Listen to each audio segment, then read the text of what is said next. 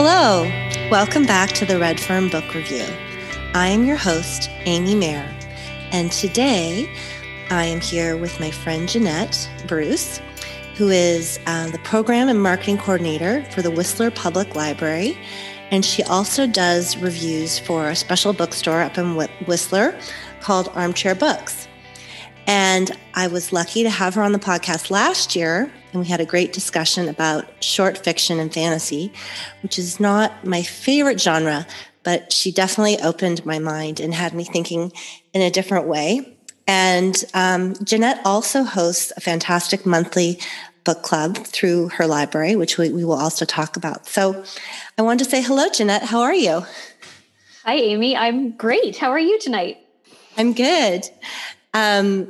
So I see that you have something in your hand. What do you have in your hand there? Yes, I do. And I just took my first sip of it. It's delicious. It is an amaretto sidecar. Okay. So it's not a traditional sidecar. It's got a little twist on it to make it more appealing to my personal palate. So I'm sitting here. She's having a sidecar.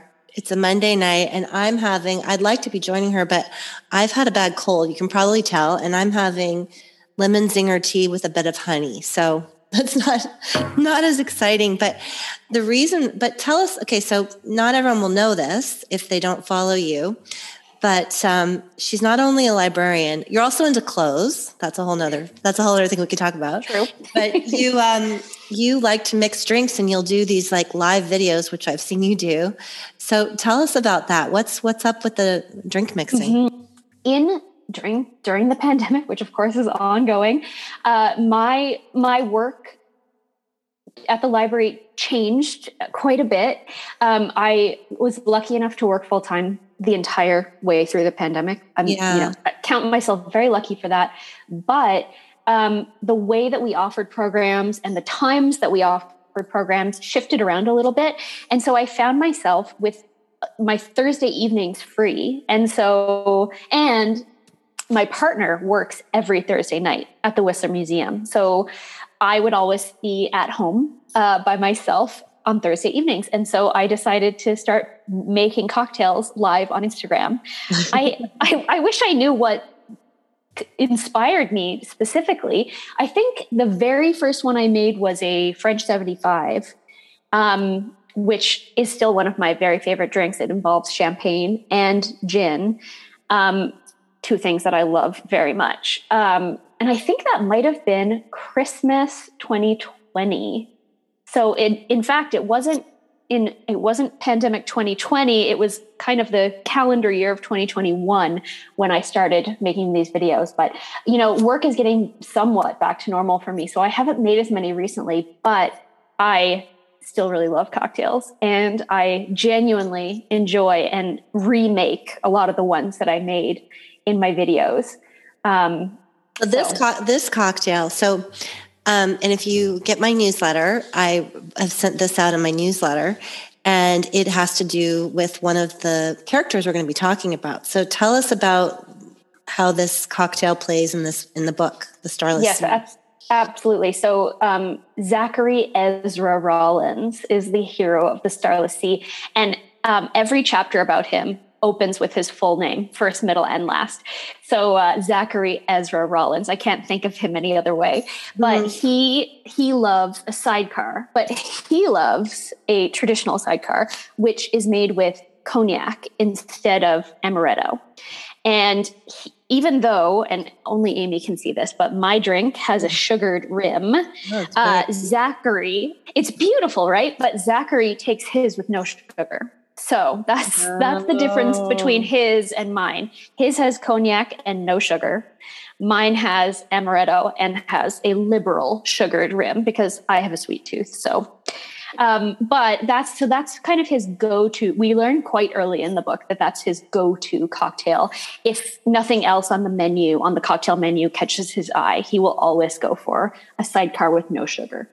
And it comes up throughout the book. Okay. Mm-hmm. All right. Well, why don't we talk about the book? So, and I'll tell you what the books are. We're going to talk about The Starless Sea by Erin Morgenstern, which is a fantasy book. And the second book I'm not sure how we're going to classify this, but it's a book a number of you will have already read. It's a modern classic, and it's The Shadow of the Wind by Carlos Ruiz Zafon. So anyway, let's start with the first book. Jeanette, tell us about The Starless Sea and why you chose this book. Sure thing. So, well, just like cocktails were a pandemic thing for me, The Starless Sea was also a pandemic read for me. In fact, it was one of the books that came home with me from the library on that very last day that we were in the building. So we all did sort of a frantic, check out as many books as looked interesting and take them home because we don't know when we'll be back in the building. It has a pretty cover. I've seen that cover, and the cover is attractive. With the and I have to say, I have the British edition. Oh, I haven't seen that cover. And don't worry, Amy, I'll send you some photos of this cover. Okay. Because I know the viewers, the listeners can't see that cover. But it's funny, I don't love the North American paperback cover. Oh. And because it's different from the hardcover with the keys that you're describing. And so I asked my great friend Jill, who lives in the UK, to send me that UK edition. Oh, wow. Yes, she does that. She humors me sometimes. Because I legitimately do think that UK book covers appeal to me more often than the North American version. I don't know why, but the aesthetic. Something about the aesthetic. So this is my beautiful UK edition. It's like a blue, it looks like almost marble. With a gold bee on it. A gold bee, and then the beautiful spine. Oh, with the sword on it. Sword on it. It's very nice. So what's the book about? Tell us what the book's about. Right. So Zachary Ezra Rollins, who we've briefly met already, he is a master's student at a university, and he, his degree program is hard to be believed because his thesis is about video games. So a very modern concept indeed. But he is a reader. He's a book lover. That's, in his personal life, he devours books. And in fact, The Shadow of the Wind is mentioned in the very first chapter about Zachary Ezra Rollins. Oh, interesting. Yeah. So I feel like he and I have a similar taste in books, which is definitely one thing that drew me to him. But he is in his university library when he comes across a strange book that isn't really cataloged. And it doesn't look like a modern book. It's very nondescript. And it also appears to have pages ripped out. But what he can see is that it is from a collection from the Keating Foundation. And so he brings it to his friendly neighborhood librarian, of course, and she does a little bit of digging and finds out that it's part of this huge donation of random books from this mysterious foundation. He starts reading this book, which, funny enough, is called Sweet Sorrows, and he finds himself reading a story about himself. Oh, wow. Okay. Yeah. So maybe the third story in this little really random book of fairy tales is about a young boy, the son of a fortune teller, which he is. His mom is a fortune teller. She does tarot, she does palm readings. It's about the son of the fortune teller finding a doorway in an alley and choosing not to open the door. And Zachary Ezra Rollins had that exact experience when he was about 10 or 11 years old.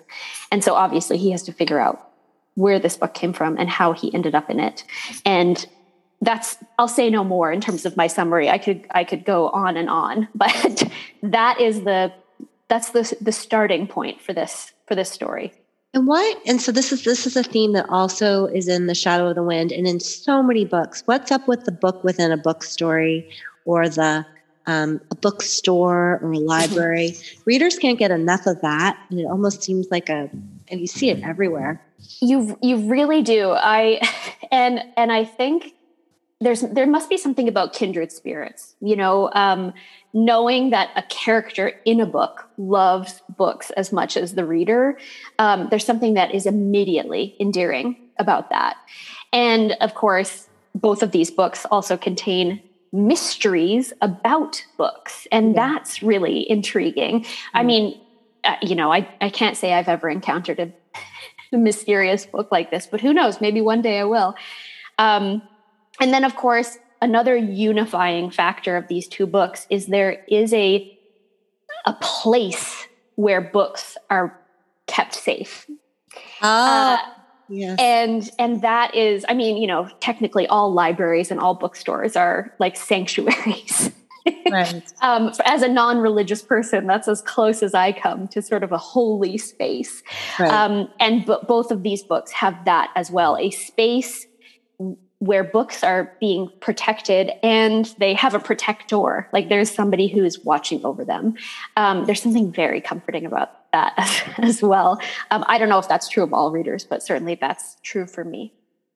I read a few reviews on The Starless Sea, and a criticism and also a compliment is that the compliment is it says it's just gorgeous description, like just magical, like there's some like a stag with candelabras and the antlers and just beautiful imagery. But then one person said it was almost a lot of imagery and some of the things weren't all tied together, or it wasn't as deep as people wanted. Would you do you find that, or? I could actually fully agree with both of those points.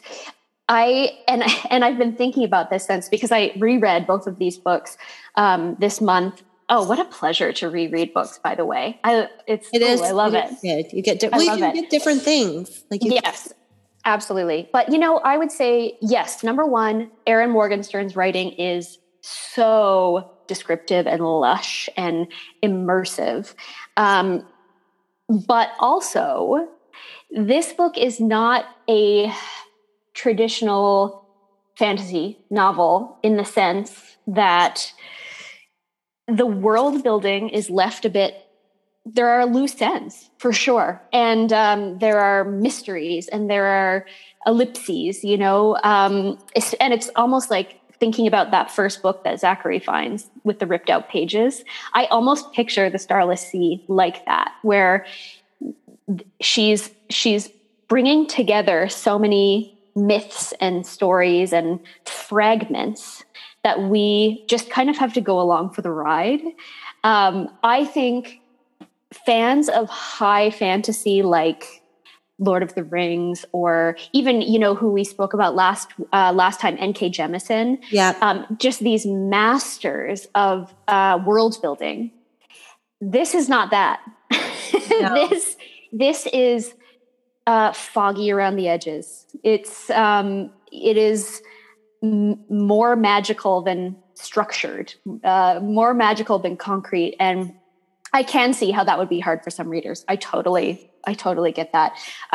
For me, I just kind of have to let it wash over me and accept that not every loose end is tied up in a tidy bow in this book. But you love the imagery. It sounds like you love it's so evocative. I really feel like I can picture these spaces so vividly. And I think it helps, you know, the fact that The Starless Sea takes place partially in our world, in the real world, including places like New York City, where I've been, even if I haven't been to the exact street.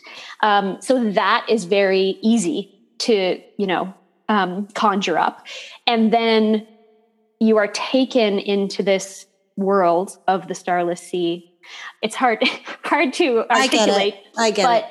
And The Starless Sea is also a place in the book. So, but it's almost Narnian in the way that you are in our world, surrounded by familiar things. And then you open one of these mysterious doors and you're in The Starless Sea. Like Alice in Wonderland. It is very much like Alice in Wonderland or like Narnia, or if you've read Lev Grossman's books, The Magician. Oh, yes. Another example of that sort of like portals into magical worlds that are seemingly just adjacent to our world at any time, but we just don't know how to get into them. Which, ooh, isn't that a delicious concept as well? I'd like to go there now. I'm kind of bored. Oh, you would love The Starless Sea. Okay, let's move over and talk about the next book, The Shadow of the Wind. And if you haven't read it, you've for sure heard about this book. So, Jeanette, give us a quick summary. What's this book about? Absolutely. So, once again, we have a young male protagonist. In this case, Daniel is our protagonist, and I'm probably not going to pronounce any Spanish words or names correctly, so apologies in advance. But Daniel is living in Barcelona in the 1940s, and he lives with his father. His mother is no longer with them.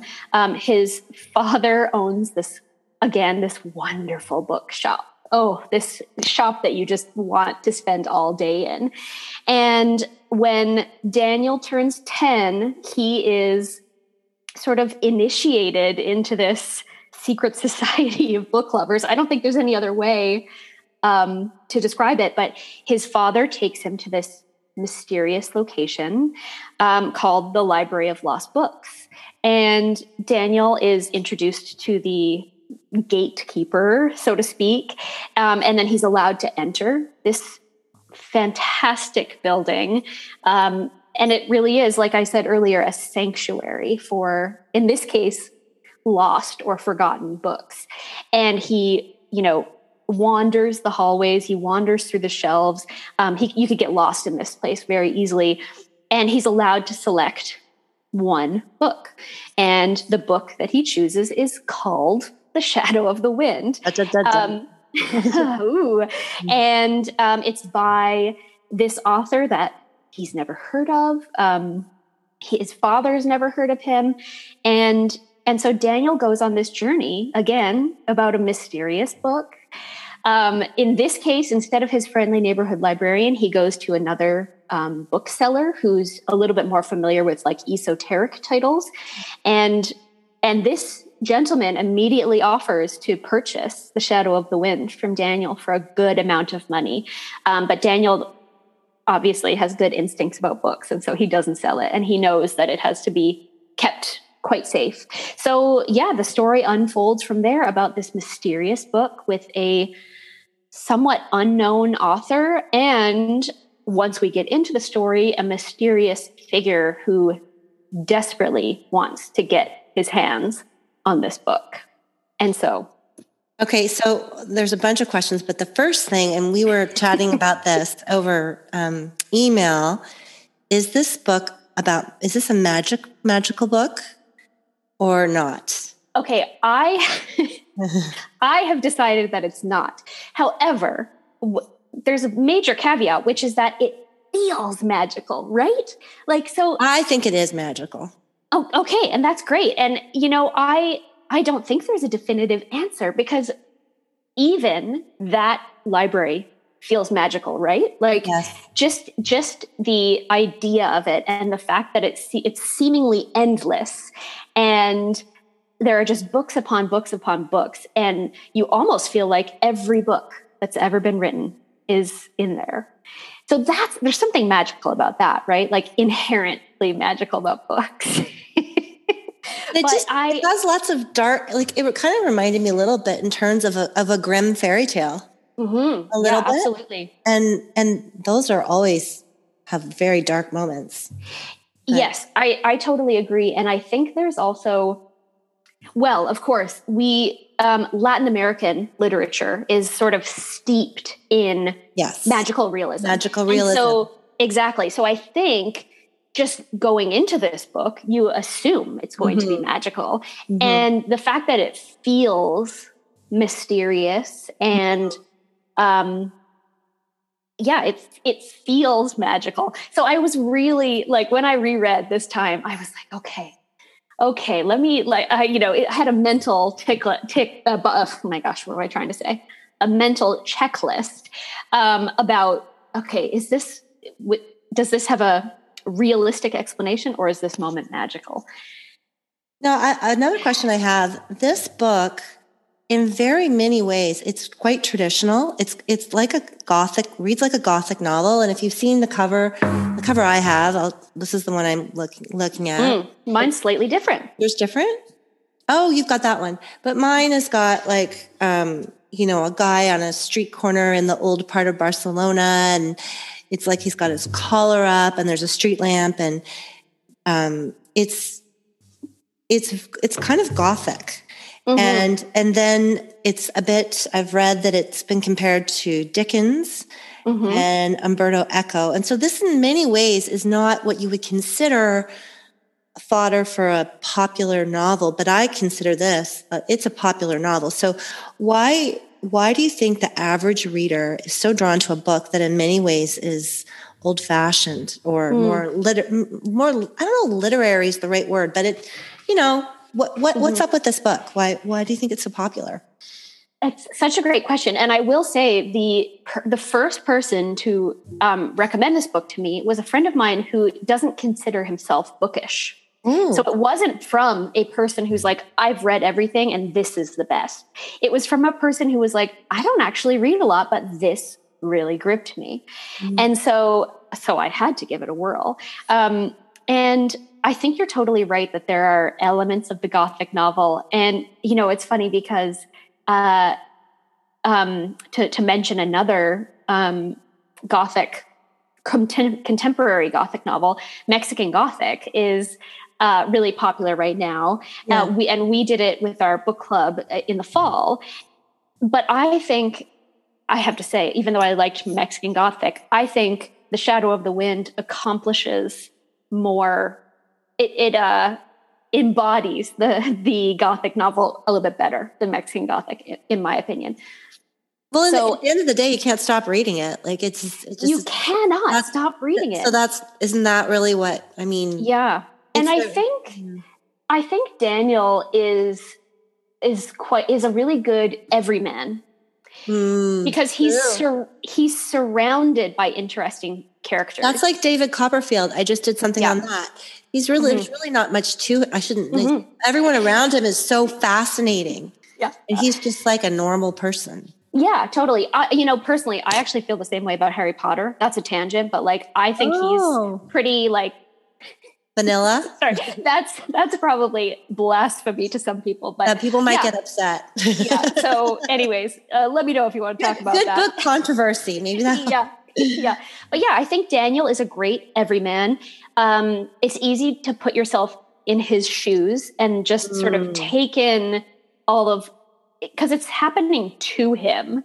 You know, he sort of just ends up in this mystery through this random set of circumstances. And yeah, he's surrounded by so many interesting people who have such interesting stories to tell. And really, that's the essence of the book. It's like these different people helping to unravel the mystery by telling their part of the story. Yes, it's true. And they do things like, you know, read letters and go back, and it's really neat how it kind of unravels slowly, but in a really, really interesting way. The other thing we wanted to talk about, it is not a great book for the way women are portrayed.